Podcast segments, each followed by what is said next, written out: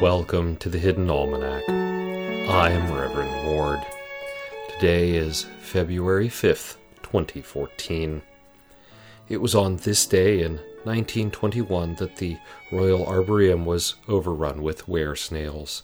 This was extremely embarrassing, as many of the snails came from good families and thus could not be salted without excessive gossip.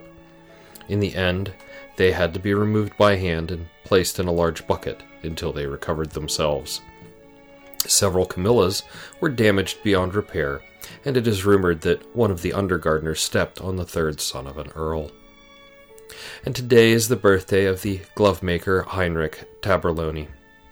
Long acknowledged as one of the greatest of his time, he created the legendary salamander gloves, which remained cool and damp in hot weather and was once called upon to glove a sparrow, which he did.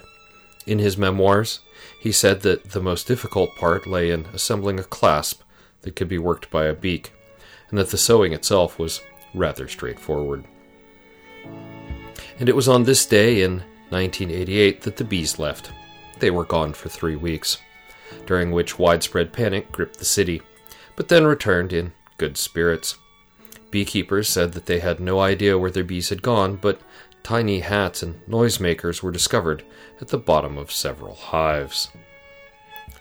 Today is the feast day of the twin saints Saint Iris, patron of the rainbow, and Saint Forlaux, patron of thunder snow.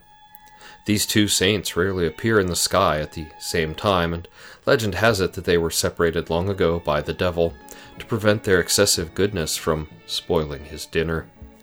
They are represented in diptychs as a man and woman clothed in rainbows, with snow and lightning behind them, reaching towards one another, but never appear together in the same panel. In the garden this week, several of the interns have returned to base camp for supplies, but announced that one of their number may be lost somewhere near the pond. Search teams consisting of more interns are being sent out. The Hidden Almanac is brought to you by Red Wombat Tea Company, purveyors of fine and inaccessible teas. Red Wombat, we dig tea. Also brought to you by No One and Nothing Tax Advisors. If anyone asks, they were never here. That's the Hidden Almanac for February 5th, 2014. Be safe and stay out of trouble.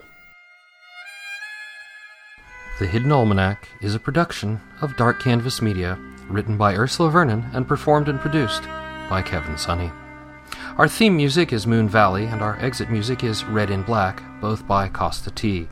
You can hear more from Kosta T at the Free Music Archive.